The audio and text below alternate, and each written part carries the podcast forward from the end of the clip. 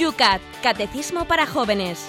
Un programa dirigido por el obispo de San Sebastián, Monseñor José Ignacio Munilla.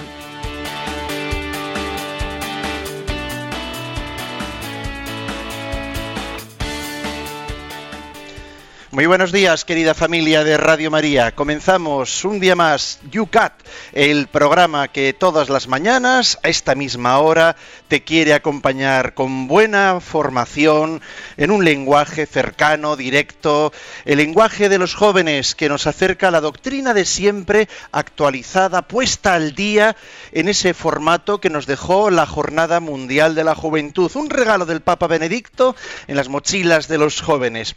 Son ahora mismo mismo al arrancar el programa aquí en San Sebastián, 12 grados los que tenemos. ¿Cómo están las cosas por Madrid, Yolanda? Tenemos 2 grados.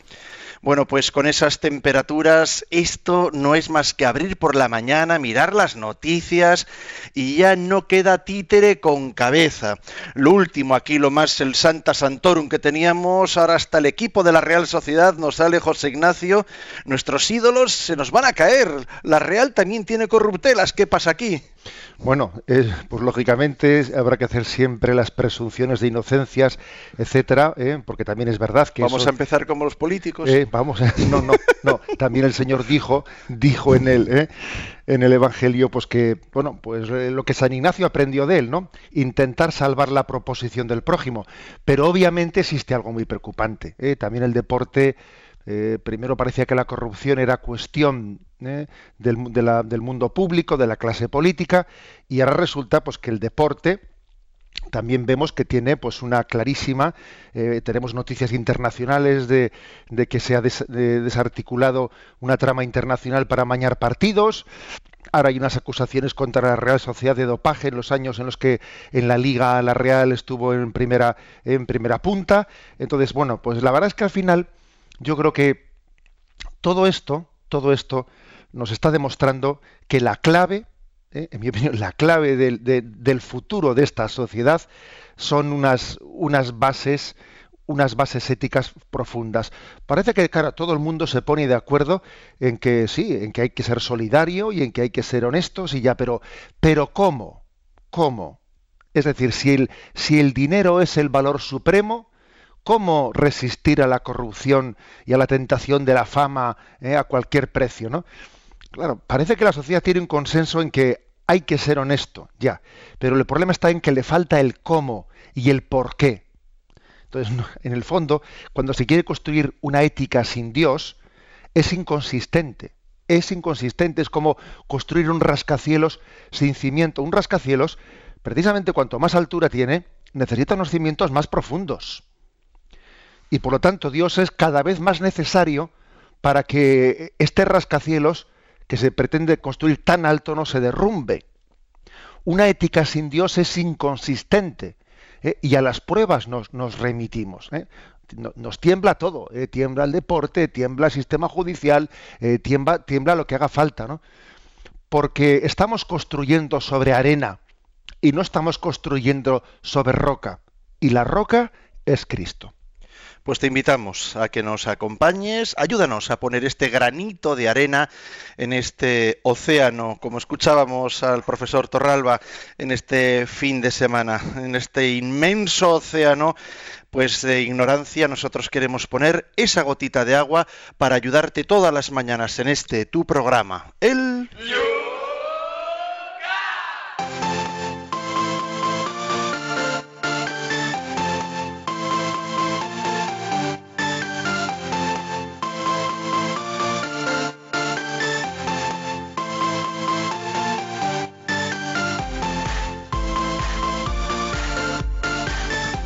Y arrancamos con los puntos que en el día de ayer quedaban pendientes, eran muchísimos. Bueno, pues hemos tenido que hacer una selección y esta hoy la compartimos a este primer momento del programa con todos vosotros.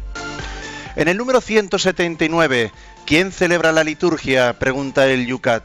Y Josefa nos dice, ¿por qué en España no hay diáconos permanentes y sin embargo En Italia, por ejemplo, hay hombres casados que reciben esa orden mayor, nos dice Josefa. Bueno, a ver, niego la mayor, como se dice. Sí, en España sí hay diáconos permanentes, ¿eh? en, en muchas diócesis.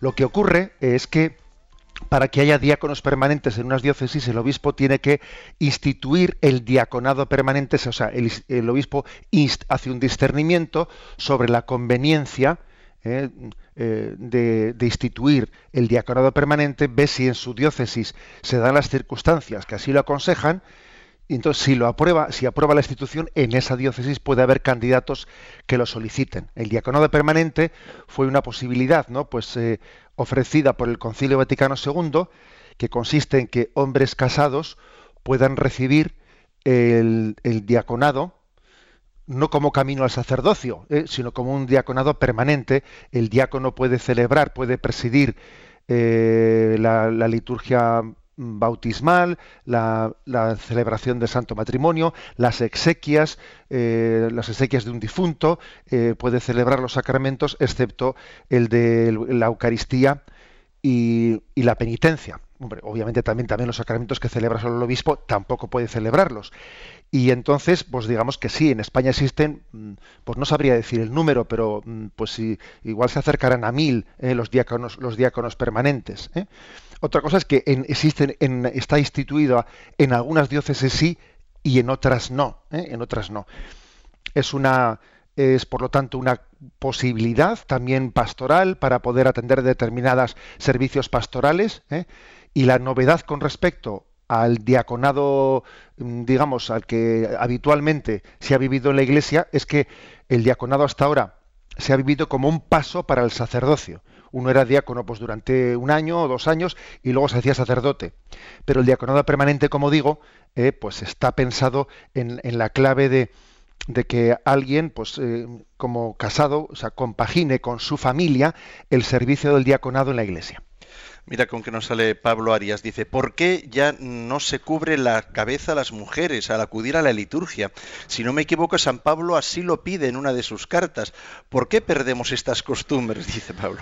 Vamos a ver. Eh, lo primero que si uno va a China eh, ve que los católicos eh, los católicos de China se cubren la cabeza con una mantilla etcétera a ver yo creo que hay que distinguir hay que distinguir la Iglesia ha distinguido entre la tradición con mayúsculas y las tradiciones con minúsculas y es verdad que San Pablo en una de sus cartas dice las mujeres cubran la cabeza bien pero la Iglesia interpretó siempre no esas palabras de San Pablo como parte no de una tradición, digamos, vertebral, ¿eh?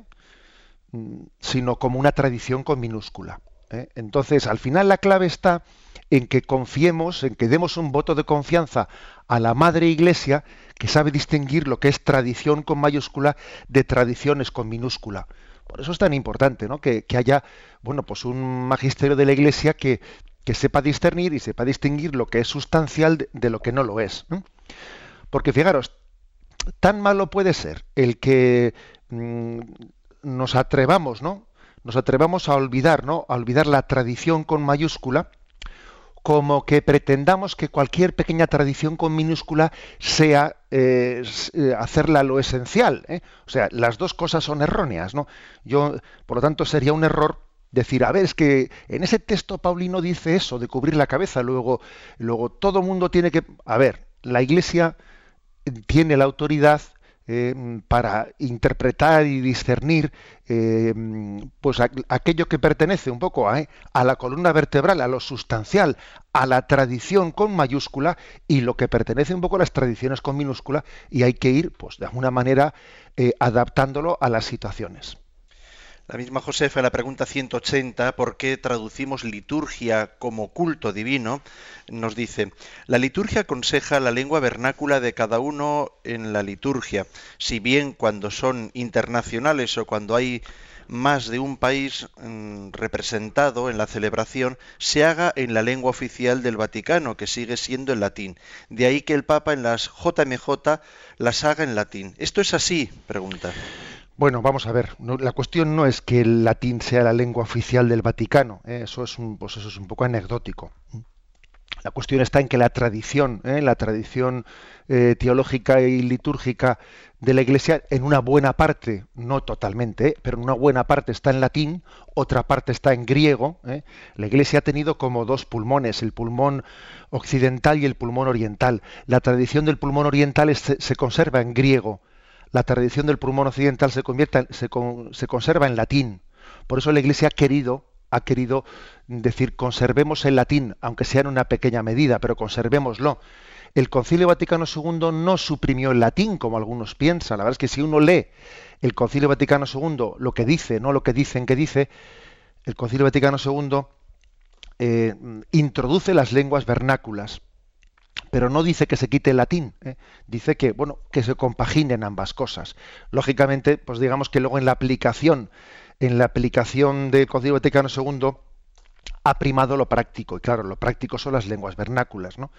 Pero bueno, la Iglesia también creo que el Papa Benedicto XVI, pues como eh, gran eh, liturgo y como gran teólogo, etcétera, pues nos recuerda que es una pobreza, eh, es una pobreza que perdamos, perdamos todas las raíces latinas, pues porque un árbol sin raíces, pues es débil. Y, os voy a decir que le he escuchado a conocidos teólogos que una de las pobrezas que existen hoy en día en la Iglesia es que pues los teólogos nuevos de nuestros días no conocen bien el latín y el griego y entonces les tienen una dificultad objetiva muy grande para poder estudiar las fuentes, las fuentes litúrgicas y teológicas, ¿no?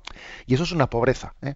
Bueno, eh, en resumen, que, que, el latín no es únicamente una cuestión de que sea la lengua oficial del Vaticano, sino que también la Iglesia quiere tener familiaridad con sus fuentes, ¿eh? con sus fuentes y con su, tradición, para poder beber de ella, para poder beber de la riqueza, ¿eh? de la riqueza litúrgica teológica. En el número 181 del Yucat se nos plantea por qué en las celebraciones litúrgicas hay tantos signos y símbolos. Y desde Asturias Miguel Ángel plantea, algunos dicen que la causa del alejamiento de los jóvenes de la Eucaristía es que la liturgia es un lenguaje incomprensible para las nuevas generaciones y concluyen que la Iglesia necesita adaptar pedagógicamente la liturgia para que resulte significativa para los jóvenes. ¿Qué opina usted? Bueno, vamos a ver, yo no creo que la, causa del alejamiento eh, de los jóvenes de, la liturgia o de la Eucaristía sea que eh, la liturgia le resulte incomprensible. No, yo creo que es la secularización y la, pérdida de la fe, etcétera, etcétera. ¿eh? Em, bueno, vamos a ver, el Concilio Vaticano II mm, ha hecho un gran esfuerzo también de que la liturgia tenga una, pues una capacidad de ser de ser pedagógicamente mm, comprendida, participada por el pueblo. Hay, una, hay un gran esfuerzo ¿no? por parte del Concilio Vaticano II en esa adaptación pedagógica, y no solo por la introducción de las lenguas vernáculas. ¿eh? Y justamente ese esfuerzo de, la Iglesia ha coincidido con un, con, un, sobre todo en Europa, con una secularización y alejamiento de la fe. Entonces, a ver, alguno podría decir, ¿no? Los lefebristas suelen decir esto. ¿eh? Pues fíjate, la Iglesia por haber secularizado su, ¿eh? dicen secularizado, ¿no? Por haber secularizado la liturgia, eh, la gente se ha alejado de la liturgia. Mire usted, ni se ha, ni la gente se ha alejado, ni la gente se ha alejado de la liturgia, como dicen los lefebristas, pues por haber hecho una reforma litúrgica haciéndola más comprensible, ni es verdad tampoco que los jóvenes se hayan alejado de la liturgia, porque la liturgia resulta incomprensible. El hecho es que hace falta hace falta a quien participa de la liturgia una catequesis litúrgica. O sea, la liturgia tiene que, supone por nuestra parte una preparación y una vivencia de ella. Yo voy a decir que una de las suertes más grandes que tuve de jovencito fue pues en el colegio en el que yo estudié en San Sebastián, que el que formásemos un grupo, un grupo de jóvenes que todos los sábados por la mañana nos juntábamos para preparar la liturgia del domingo. Y entonces preparábamos las lecturas que se iban a leer y preparábamos las oraciones, las hablábamos, las comentábamos de manera que íbamos el domingo a la Eucaristía y para nosotros esa Eucaristía era muy significativa porque habíamos a ver qué dice el sacerdote de esto porque nosotros hemos hablado de esta lectura. Claro eh, si tú tienes una preparación para la liturgia esa liturgia para ti te resulta muy atractiva. De lo contrario pues eh, tú es como quien oye llover detrás del cristal ¿eh? O sea, que la clave está también en que tenemos nosotros, que la Iglesia ha adaptado la liturgia el Concilio Vaticano II. pero nosotros tenemos que adaptarnos al lenguaje litúrgico. No podemos pretender que el lenguaje litúrgico sea como el de la sexta. ¿eh?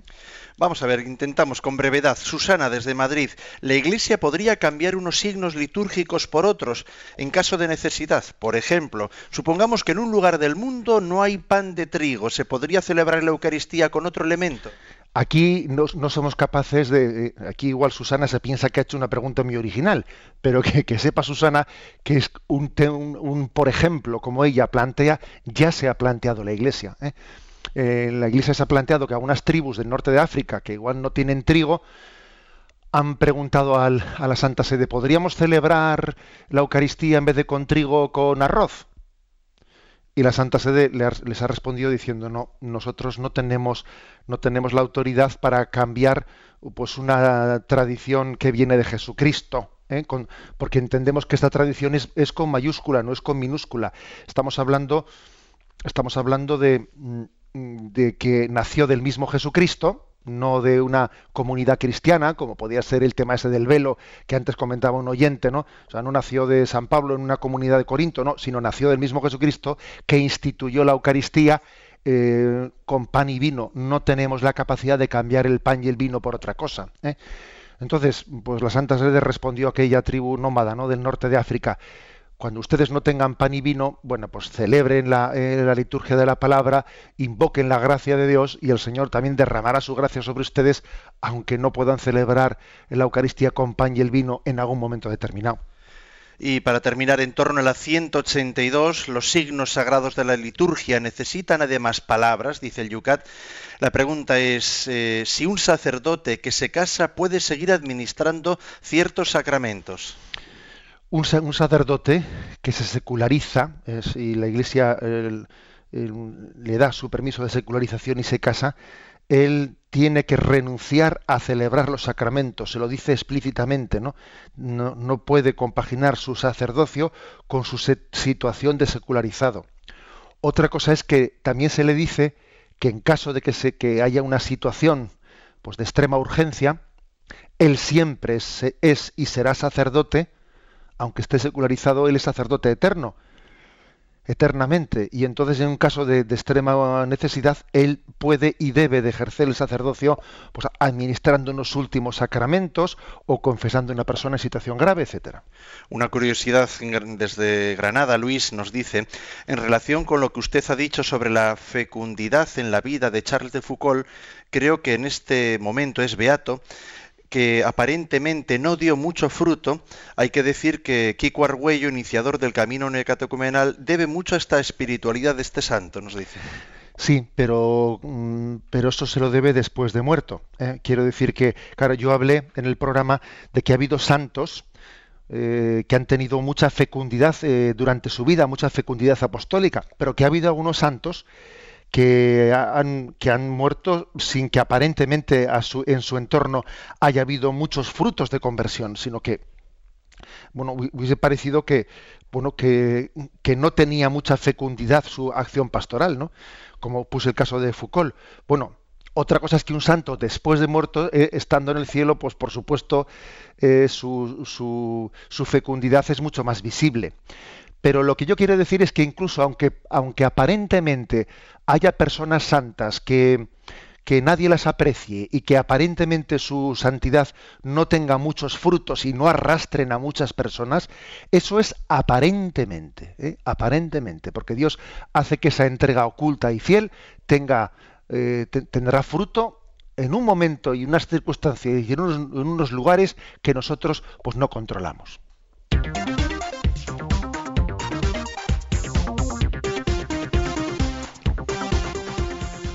Comenzamos los puntos de este día. Cuatro queremos tratar, a ver si somos capaces. El primero, el 183.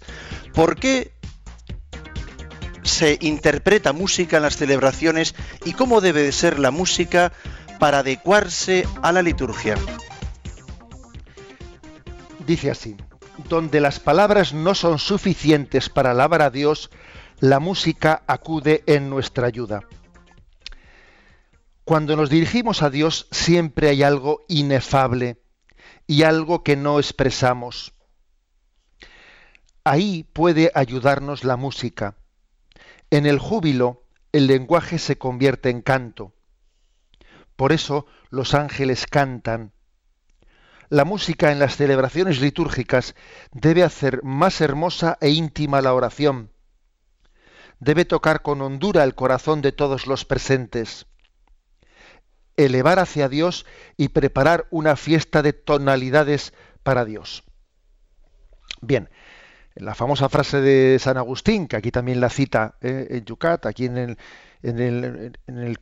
la solapa lateral, dice, el que canta ora dos veces. ¿eh? La famosa frase, eh, cantar es orar dos veces. ¿no?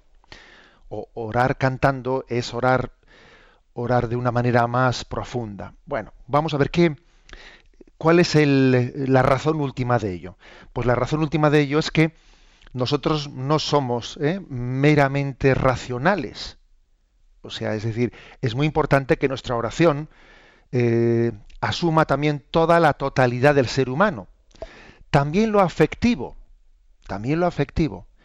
Y el componente afectivo del hombre, sin el cual nuestra oración pues podría ser demasiado abstracta, demasiado racionalista, si no, engloba también ¿no? el componente afectivo del hombre, pues ese componente afectivo eh, no quiere decir que el, afecto no se pueda mostrar también con palabras. Sí, también el afecto se puede mostrar con palabras. ¿eh? Pero el afecto tiene, digamos, una, un pentagrama muy especial para expresarse en la música. ¿Eh? Pues porque también la música se adentra, conmueve más la faceta afectiva del hombre. Por lo tanto, hablando con Dios siempre hay algo de inefable. Mis palabras siempre se quedan cortas. ¿eh? Y sin embargo, la música es capaz de, pues, hacer que esas palabras sean más hondas, que tengan más contenido o que sugieran más cosas. ¿eh? Nos, hable, nos, abren a la trascendencia. ¿eh? La música, la música bien, bien interpretada y participando en ella nos abre a un misterio que las propias palabras también nos han introducido en él, pero igual la música va más allá de la letra. ¿Mm? La música va más allá de la letra. Es más, la música igual nos lleva a mm, entender mejor la letra, sacarle más jugo, hacer que, es, que esa letra, eh, esa letra deje una huella más profunda en nosotros.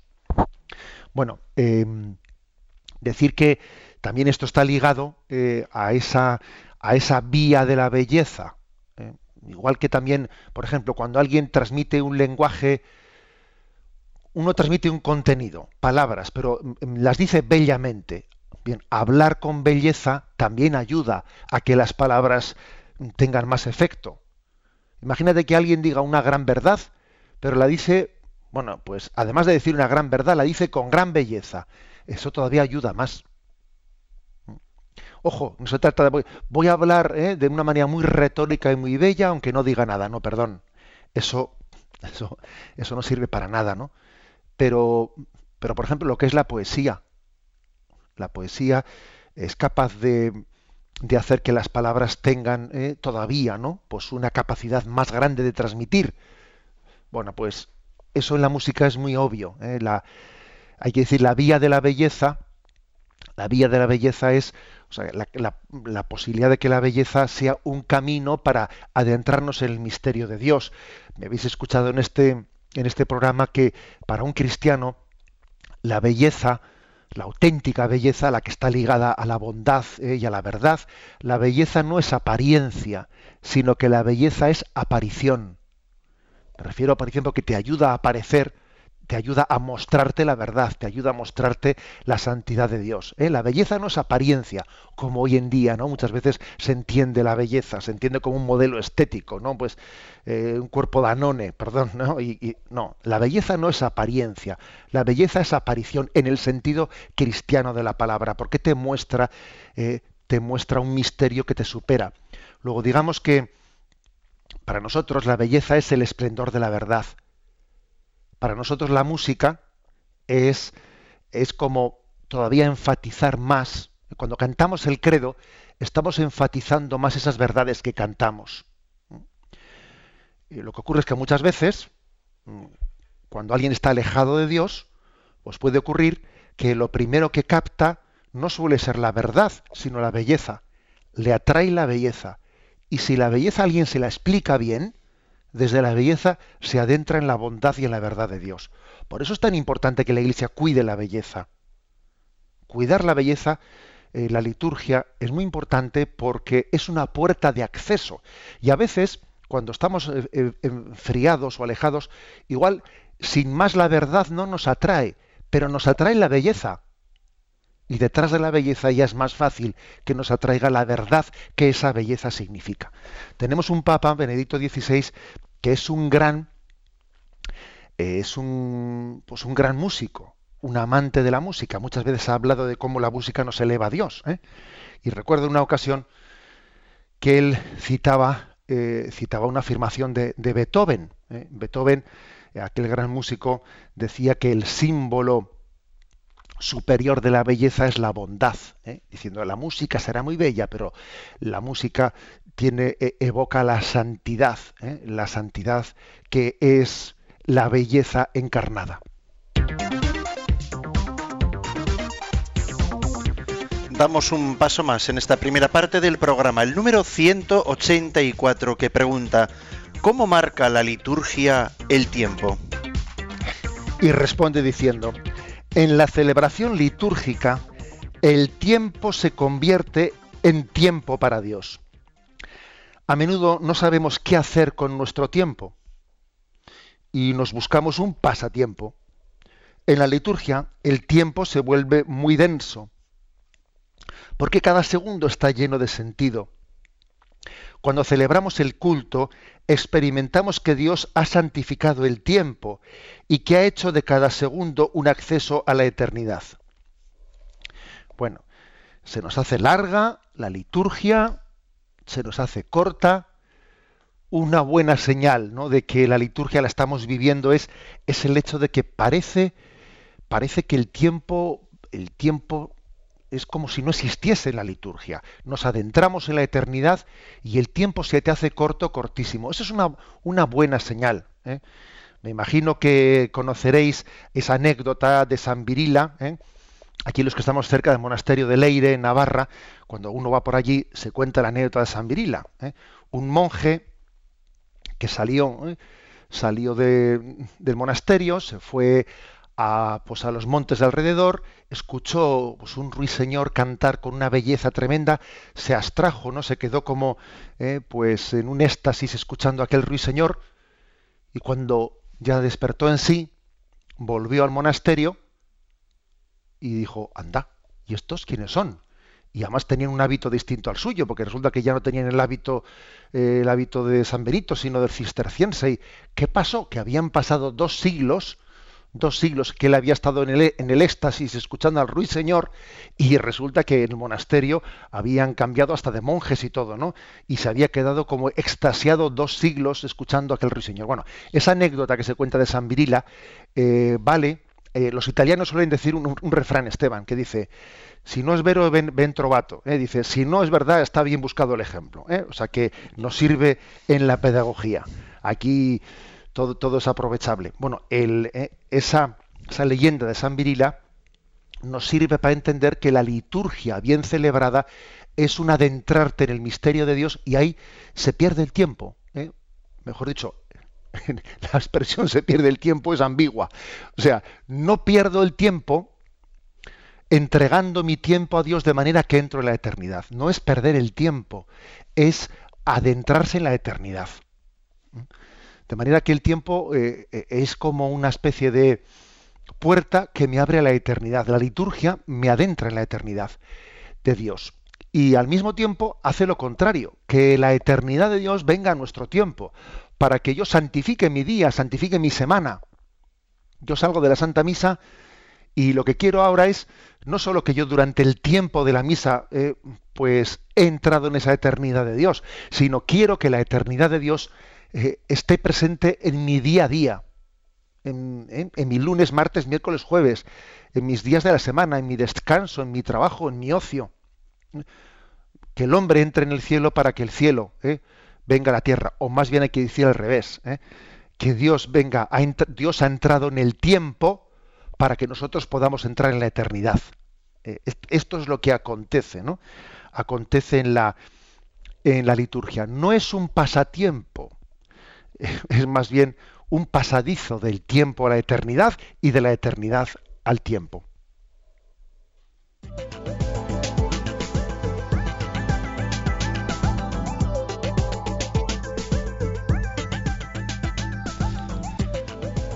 Dedicamos el los próximos minutos a la participación de nuestros oyentes. Sabéis que lo podéis hacer a través del Twitter, citando en vuestra pregunta arroba obispo munilla. También en la página de Facebook de este programa, Yucat Radio María. Y también lo podéis hacer a través del correo electrónico yucat arroba radiomaria.es.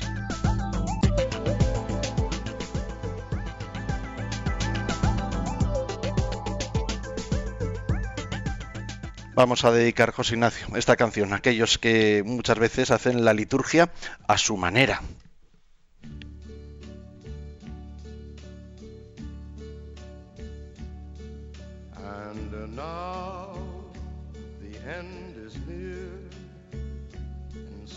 I face the final curtain. My friend, I'll say it clear. I'll state my case, of which I'm certain. I've lived a life that's full. I traveled each and every highway and more, much more than this. I did it my way. regrets. I've had a few, but then again, too few to mention. I did what I had to do, saw it through without exemption. I planned each charted course each careful step along the byway and more, much more than this, I did it my. Yes, there were times I'm sure you knew when I bit off more than I could chew. But through it all, when there was doubt,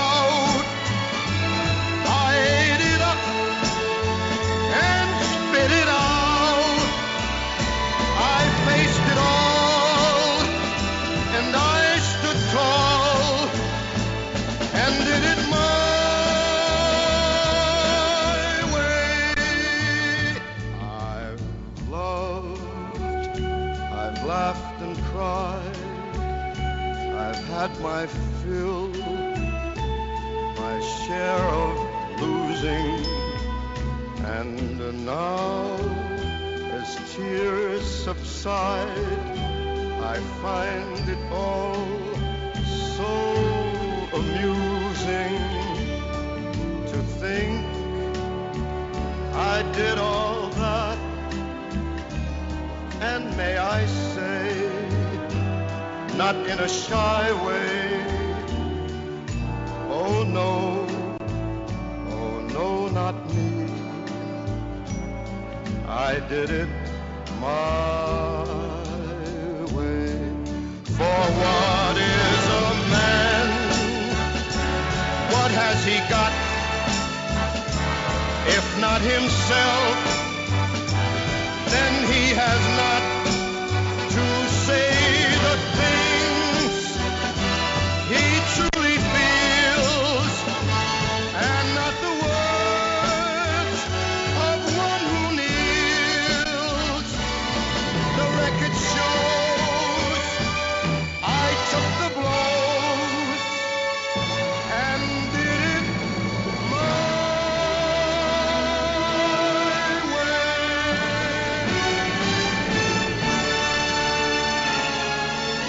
Son las 8 y 35 minutos, 7 y 35 minutos en las Islas Canarias. Sintonizas Radio María en el programa El Yucat.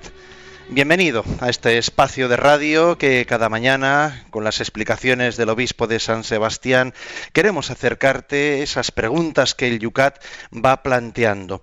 Vamos a atender las comunicaciones que nos van llegando. Por ejemplo, José Ignacio desde Twitter, Marian, una activa tuitera, nos pregunta, generaciones de jóvenes desconocemos las respuestas de la liturgia en latín. ¿Habría que volver a aprender en las parroquias? Nos pregunta Marian.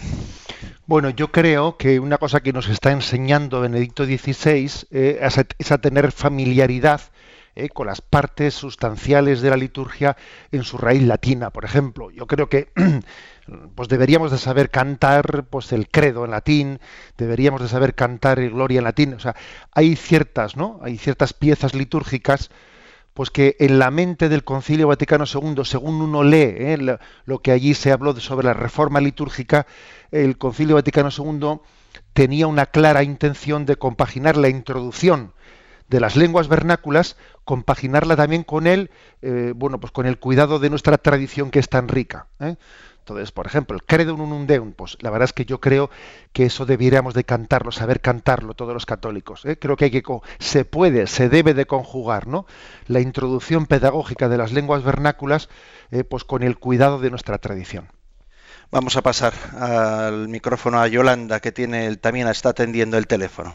Muy buenos días. Nos ha llamado María Ángeles de Mallorca y quiere un consejo para intentar acercar un poco más a su marido. Ha dicho que intenta a veces en el coche poner Radio María en este momento el Yucat para, que escuche alguna cosa, pero él se, muestra reacio, no le apetece escuchar ahora mismo a estas horas de la mañana nada al respecto y quiere saber, su marido dice que él reza a su manera, ella quiere saber qué puede hacerle para no atosigarle, pero también para poder acercarle un poco más. Has visto, le hemos dedicado a su la canción de Frank Sinatra a su marido. Qué detalle hemos tenido, ¿eh? Es que también la pobre mujer decir, eh, ponerle el Radio María dirá, ya está el pesado del obispo ese. ¿eh? Bueno, el pobre hombre le, tendrá torturado. No, pues fuera de bromas. Eh, yo creo que que ella misma es la persona, solamente ella, ¿no? Pues tiene que hacer un discernimiento de, a ver, de cuál es ese, es, esa pedagogía de presentarle a su marido pues eh, de una u otra forma el mensaje del Señor y hacerlo de una manera como ella misma dice que no le atosigue, que le respete en sus ritmos, ¿no? La fe cristiana es una propuesta. La propuesta eh, hay que hacerla en libertad. ¿eh? O sea, es, en el fondo la fe es el encuentro de dos libertades, ¿no? De, del Señor que, que libremente, ¿no? y con un amor apasionado, se, quiere comunicar con nosotros, pero claro, que tiene que ser libremente acogido. Luego yo le diría a, esta oyente dos, dos, consejos, ¿no? Primero, pues aquel famoso de Santa Mónica, que le dijo San Ambrosio, tienes que hablarle más a Dios de tu hijo que a, hijo, que a tu hijo de Dios. O sea, que, que, esté, que la oración preceda siempre, ¿no? Al apostolado, a dirigir una palabra a su marido, que la oración lo preceda. Y segundo, bueno, pues que ella también le pida o sea, le pida al Espíritu Santo el don de discernimiento, el don de consejo para saber pues en qué momento hacerlo o de qué manera. Y luego recuerde ella también lo que dice San Juan Bosco. Si tú quieres que los jóvenes amen lo que tú amas, tú también tienes que amar lo que ellos aman. O sea, es decir, también tendrá usted que interesarse por su marido, por sus aficiones, por sus cosas. O sea, eh, en el fondo, el matrimonio es comunión y también uno tiene que hacer un esfuerzo ¿no? de llegar ¿no? de llegar al corazón de su marido para desde él después poder llegar a Cristo Pablo nos hace una pregunta o pide un comentario y dice en relación a lo que dice la palabra para el Señor mil años son un día y un día mil años ¿Podría usted acercarnos un poco más a este gran misterio? Increíble, ¿le parece? Dice bueno, mil años, para Dios mil años son como un día y un día como mil años. Yo creo que, esta expresión tan bella y tan real tiene muchas aplicaciones. Para mí es una de las aplicaciones que tiene es cómo en Dios se conjuga la paciencia con la intensidad y el celo, ¿no? Bueno, pues es decir, que, Dios es capaz de esperar mil años al mismo tiempo que Dios es capaz de hacer en un solo día, hacer que alguien crezca como mil años. ¿eh? la gracia es capaz de hacer avanzar al hombre en una, ¿eh? pues en un momento, en un instante en el que alguien se abre a la gracia, uno puede dar un paso, un salto de gigante que en mil años no hubiese dado. Y, al revés, ¿eh? Dios es capaz de, de, esperar mil años hasta que el hombre se abra, abra su corazón a la gracia. ¿eh? es también como, no digo que tenga únicamente este sentido, ¿eh? pero también tiene este sentido el de mil años son como un día y un día es como mil años, es como una evocación de la infinita misericordia y paciencia de Dios a, vez la vez que de un amor ardiente que es capaz de hacernos crecer.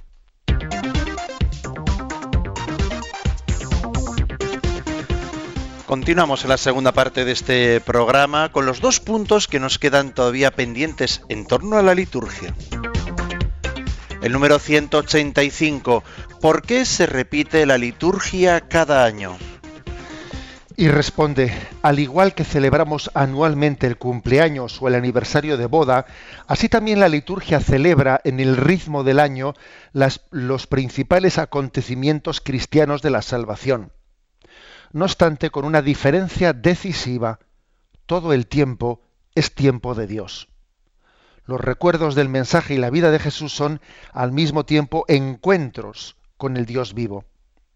El filósofo danés Soren Kierkegaard dijo en una ocasión, o somos contemporáneos de Jesús o podemos dejarlo estar.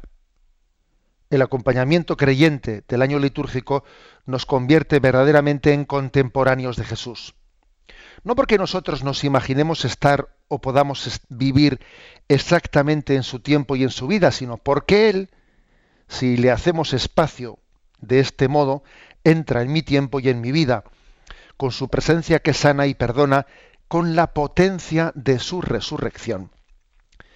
Bien, eh, nos insiste aquí algo que es, que es lo siguiente, es la liturgia tiene una celebración cíclica a lo largo de un año. El siguiente punto vais a ver que lo especifica más. De una manera cíclica eh, se no solo se recuerda, no, no, no. De una manera cíclica se evoca, se hace memoria se hace memoria. ¿Qué diferencia hay entre recordar y hacer memoria? Bueno, hacer memoria, celebrar el memorial, no solo es recordar el pasado, sino que es mm, traer el pasado al presente. El memorial, memorial es un recuerdo, pero que por la obra, por la acción del Espíritu Santo, se convierte en presente. Esa es la diferencia entre recuerda, ¿eh? recuerda y celebra el memorial, ¿eh? porque celebrar el memorial es, como digo, es una acción del Espíritu que lo trae, que lo trae al presente. Es hacernos contemporáneos de Jesús. Eh, lo decíamos el otro día, esta expresión tan potente, hacernos contemporáneos. Fijaros cómo ha existido, es algo muy recurrente en el cine. Pues a ver, la máquina del tiempo. La máquina del tiempo que, nos, que te traslada hace mil años, hace... Eso de la máquina del tiempo, ¿eh? no sé, alguien podría hacer un elenco de todas las películas que han utilizado la, ¿eh? pues esta imagen de la máquina del tiempo. ¿eh? Vuelve para atrás y mira que hubiese sido tu vida. Desde la película de qué bello es vivir. ¿eh? O sea, es volver atrás, ahí va, vuelvo, cómo hubiese ocurrido mi vida. Ese, em, ese reto que el hombre en el cine, en las novelas, etcétera, tanto lo, ha recurrido, es como decir, ¿cómo yo, yo soy consciente de que vivo en, en unos parámetros del tiempo muy limitaditos. Estamos aquí en el año 2013. Y tú fíjate si antes que nosotros no ha habido y si después no habrá.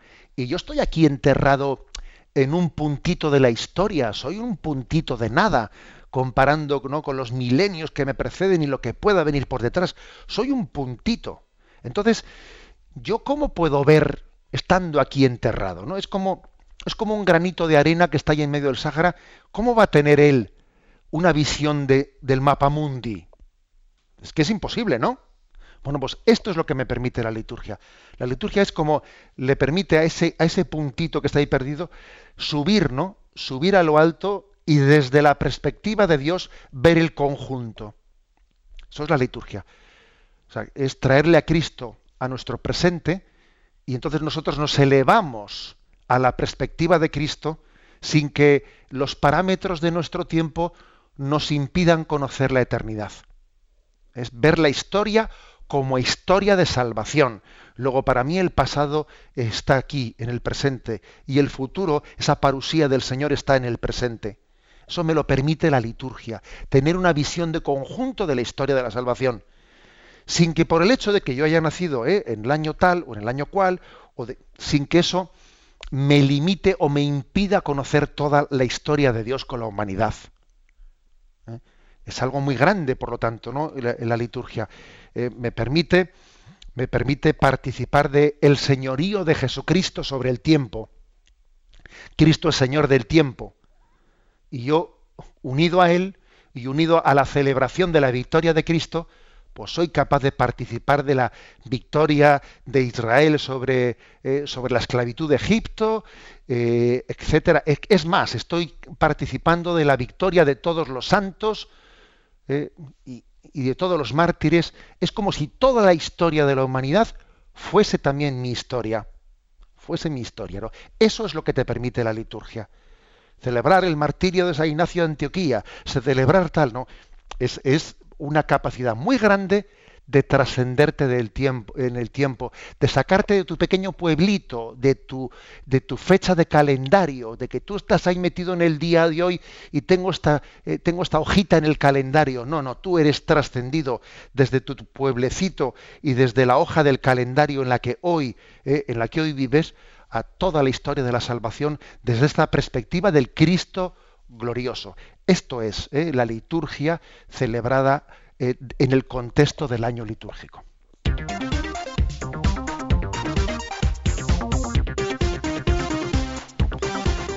Y la última pregunta para el programa de hoy es el número 186 del Yucat. ¿Qué es el año litúrgico? Y responde de la siguiente manera.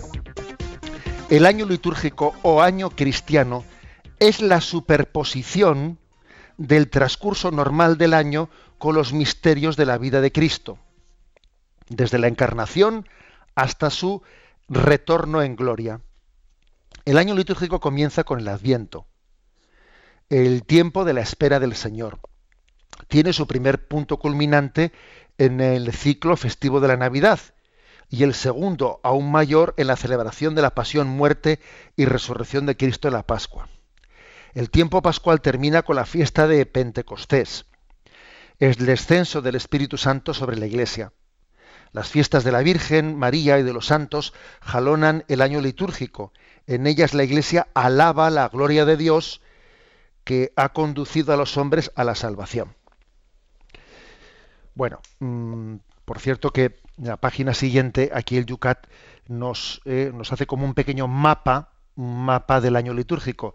He observado que aquí, pues Esteban nos ha colocado en la página de Yucat eh, Radio María, en la página de Facebook, eh, Yucat Radio María, para los que tengáis, eh, para los que utilicéis Facebook, nos ha colocado un par de imágenes de gráficos de cómo entender, eh, cómo dibujar el año litúrgico, bien sea con la forma de rueda o bien sea mediante eh, pues otro tipo de dibujos, porque a veces también lo que entra por el ojo pues es más comprensible, ¿no? Bien, se suele muchas veces dibujar el, el año litúrgico con, eh, con, la forma de una rueda, ¿no? Porque tiene algo, algo de cíclico. Ojo, cuando decimos cíclico no es el eterno retorno. ¿eh? Porque eh, en el fondo la liturgia, la liturgia no es un eterno retorno, sino que es más bien una espiral que está abierto hacia la eternidad. ¿eh? Es vuelta a empezar, pero vuelta a empezar avanzando. Es cíclico, pero al mismo tiempo es como una espiral que, eh, sí, el tornillo también tiene, pues, esas estrías que tiene el tornillo, pero van entrando, cada vez van más dentro. O sea, no es volver a repetir, volver a repetir, sino que es adentrándonos, adentrándonos hasta llegar al mismo Cristo en la eternidad. ¿eh? Ahora, mm, ¿por qué tenemos que repetir el ciclo litúrgico si ya lo celebramos el año pasado? Porque nuestra comprensión del misterio de Cristo siempre es limitada. luego vuelvo a celebrar su Pascua porque el Señor pasó, pero todavía tiene que pasar y dejar más huella en mi vida. ¿eh? las repeticiones, es curioso, San Ignacio de Loyola en sus ejercicios espirituales le daba mucha importancia a las repeticiones. Dice, repetición de la meditación. ¿Y esto? Porque no se trata, no se trata de, ya me lo sé, ¿cómo que ya me lo sé? Es que es, es un conocimiento interno. No es ya me lo sé, no, no, es que se trata de conocer internamente ese misterio. Y eso supone que repose en nosotros, supone que, que se adentre. ¿eh? Por eso la liturgia tiene esta forma cíclica, ¿eh? que va increciendo, pero, ¿eh? pero al mismo tiempo tiene algo de repetición que va avanzando al mismo tiempo. Bueno, comienza con el Adviento y termina, pues, termina con el Domingo de Cristo Rey. Cristo Rey del universo y es el momento ya cumbre, cumbre de la, eh, del año litúrgico. Los momentos, mm, los puntos fuertes, pues son la Navidad, el nacimiento del Señor, la Pascua, o sea, la muerte y resurrección del Señor, y Pentecostés. Esos son los tres momentos fuertes del año litúrgico. Navidad, eh, Semana Santa y Pentecostés. Hay como dos momentos intensos de la preparación el Adviento y la Cuaresma. Siempre las grandes fiestas se preparan con grandes tiempos. Y Adviento prepara la Navidad, Cuaresma prepara la Pascua y el tiempo de Pascua prepara Pentecostés. O sea, digamos, el año litúrgico tiene tres momentos claves con tres tiempos de preparación. El momento clave es la Navidad, con el Adviento para prepararlo. Segundo, la Pascua, muerte y resurrección, con la Cuaresma para prepararlo. Y tercero, Pentecostés, con el tiempo pascual, la cincuentena pascual para prepararlo. Son los tres momentos fuertes, tiempos fuertes que luego además pues van completados con lo que se llama tiempo ordinario en el que se expresa el resto de los, de los misterios de la vida del Señor, en los que tienen una, pues una, una posición muy importante la Virgen María y los santos, que nos enseñan, eh, nos enseñan a vivir el misterio, el misterio de Cristo. ¿eh? Este es, eh, digamos, de una manera pues breve, resumida, lo que, cómo expresamos el año litúrgico. Como os digo, aquí en el Yucat, pues tenéis, tenéis un gráfico en la página 112, en la página 112, pero también en la página de Facebook de Yucat Radio María, ahí tenéis dos gráficos para verlo y ir detalladamente comprendiendo cómo es el año litúrgico, que suele tener fechas cambiantes de un año a otro. ¿Por qué? Bueno, por la razón de que eh, la Pascua, o sea, en la fecha, la fecha de la muerte del Señor se calcula en base a la celebración de la Pascua, lo cual tiene un cálculo con el calendario lunar. Nosotros sabemos que el Señor eh, murió el día 14 del mes Nisan, según el calendario judío, que es un calendario eh, que va en torno a la luna, con lo cual, como se calcula el momento de la Pascua, según ese calendario lunar, por eso hace que unos años toque antes o toque después. Es distinto del Adviento, que el Adviento hombre, como la fiesta del nacimiento del Señor la celebramos el 25 de diciembre, eh, pues entonces ya es una fecha que no, que no, no, se mueve y el Adviento, por lo tanto, ya puede tener únicamente tres o cuatro días para arriba, para abajo, depende de si un año, el 25 de diciembre, toca en un día de la semana o en otro, pero ya es mucho menos movible que, el, que la fecha de la Pascua con la Cuaresma y con la Pascua posterior.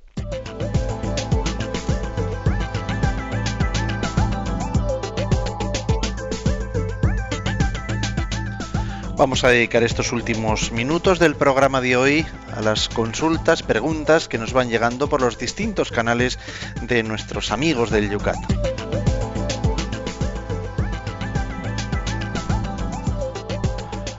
Por ejemplo, José Ignacio, en Facebook estoy leyendo en torno a ese camino que hablábamos de la liturgia, a Jorge le llama la atención que, por ejemplo, sea eh, día de precepto el domingo de resurrección y no lo sea el jueves santo, el viernes santo, nos dice. ¿Por qué es esto? Bueno, vamos a ver. Eh, la, la, solemnidad de las solemnidades eh, es la resurrección de Jesucristo. El hecho de que el Señor instituyese ¿no? la Eucaristía el jueves eh, no quita que lo que se está celebrando la Eucaristía es de una manera adelantada lo que acontece el domingo. ¿eh? Por eso digamos que ¿por qué la Iglesia no pone día de precepto el jueves santo, el viernes santo, el sábado santo? Hombre, a ver, lógicamente la Iglesia aconseja celebrar la Semana Santa en su integridad y hacer el triduo pascual, etcétera. Pero también la Iglesia, pues es prudente a la hora de hablar del precepto, ¿eh? del precepto mm, de la celebración de la Eucaristía, porque entiende que también hay circunstancias sociales, etcétera. Eh, bueno, por eso siempre circunscribe el precepto a lo esencial, ¿no? Y lo esencial de la Semana Santa, sin duda alguna, es la resurrección de Jesucristo. Es lo esencial. ¿eh? Sin esa resurrección todo lo que ha acontecido en la pasión de Jesucristo pues es, es, infecundo y es la resurrección la que hace fecunda la pasión de Jesucristo. Por eso el centro de la Semana Santa no es el Viernes Santo, sino que es el domingo de la resurrección. A ver, en un minuto a Jaime desde Valencia, un correo electrónico dice, en mi parroquia tenemos un pequeño problema litúrgico. Los laicos que llevan años en torno a la parroquia son los que deciden cómo tiene que hacerse la liturgia. No es el sacerdote mayor que tenemos. Siendo sensible a la liturgia como soy, creo que tendría que ser el sacerdote quien decida cómo tiene que ser la liturgia parroquial, no tanto los laicos, nos dice. Bueno, vamos a ver. Eh, hay que decir que la liturgia en sí eh, eh, tiene pues una normatividad que mm, está por encima de la parroquia. O sea, es decir, desde la parroquia se podrá hacer algunas adaptaciones, etcétera, eh, algunas concreciones, pero la liturgia tiene una normatividad que no nace ni de los laicos ni del cura, sino que en la liturgia eh, nos expresamos de una manera común todos los creyentes. ¿eh? Por, lo tanto, hay mucho de estructura común que no está al arbitrio ni de los laicos ni del sacerdote. Esto es importante, ¿eh? porque la liturgia también es una expresión de una fe común y de una unidad. Si yo hago una liturgia a mi manera, con el paso del tiempo también la fe es a mi manera. ¿Eh? Dicho esto, dicho esto, bueno, luego las circunstancias concretas de esa parroquia, pues hombre, pues como podéis imaginar, yo sin conocerla no me atrevo a hablar.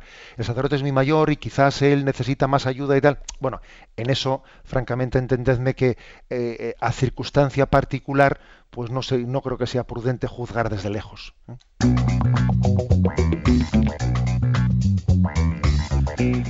Vamos antes de despedirnos a apuntar los temas que mañana podremos aquí seguir en el Yucat, empezando por el 187.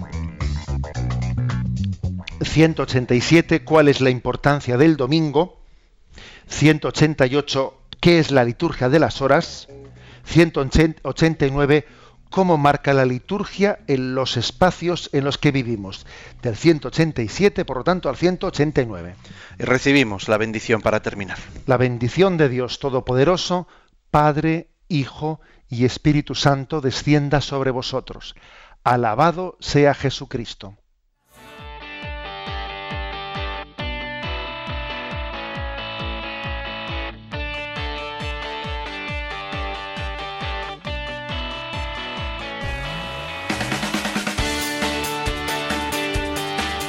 Y así finaliza en Radio María Yucat, un programa dirigido por el obispo de San Sebastián, Monseñor José Ignacio Monilla.